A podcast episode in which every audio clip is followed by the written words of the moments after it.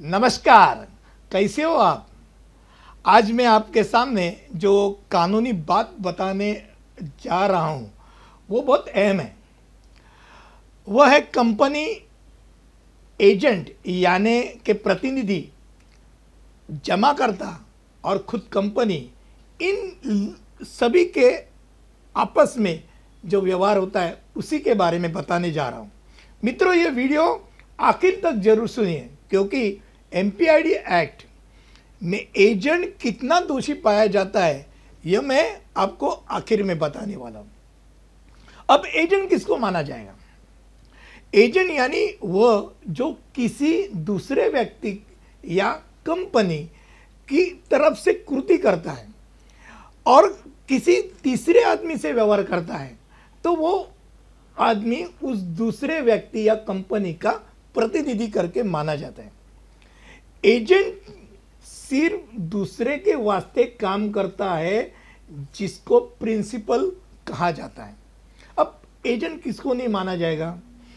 जब कोई आदमी किसी का अगर नौकर है तो वो तीसरे का काम नहीं करे वो वही दूसरा जो जो मालिक है, उसका काम करे तो वो मालिक का नौकर बनता है। वो उसका एजेंट नहीं बनता है। जब कंपनी डूबती है तो उसका परिणाम एजेंट पे बहुत बुरा होता है।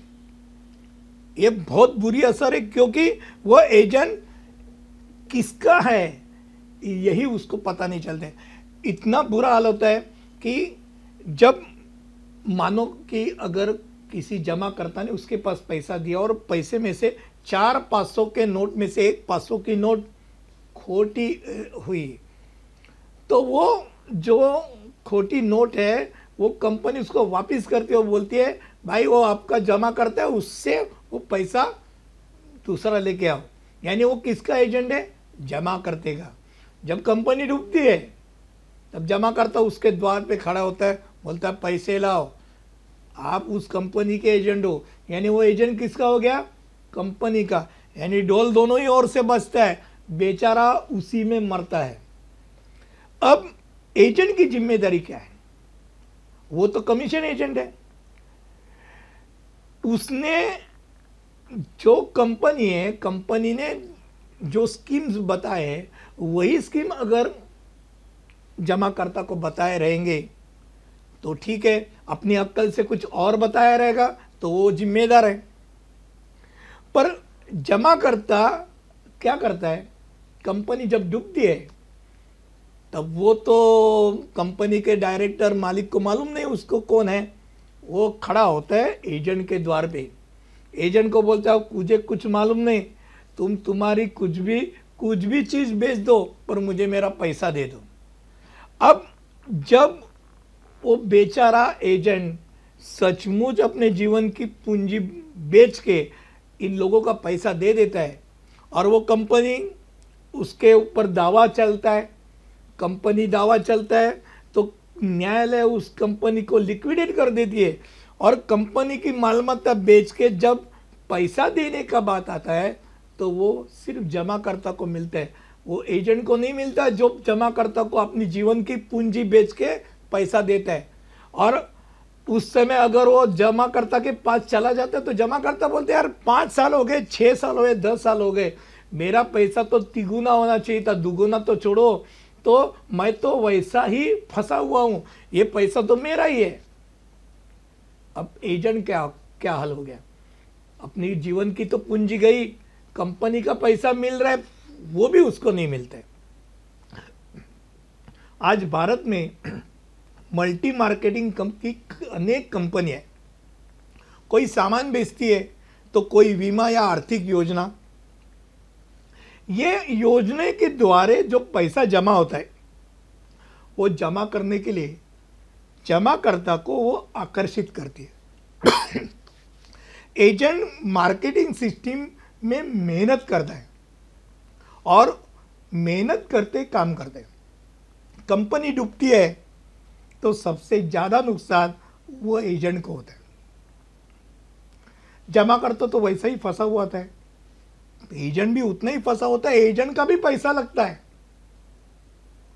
पर एजेंट के ही पीछे सब लगते अब एमपीआईडी की बात बोले एमपीआईडी की बात।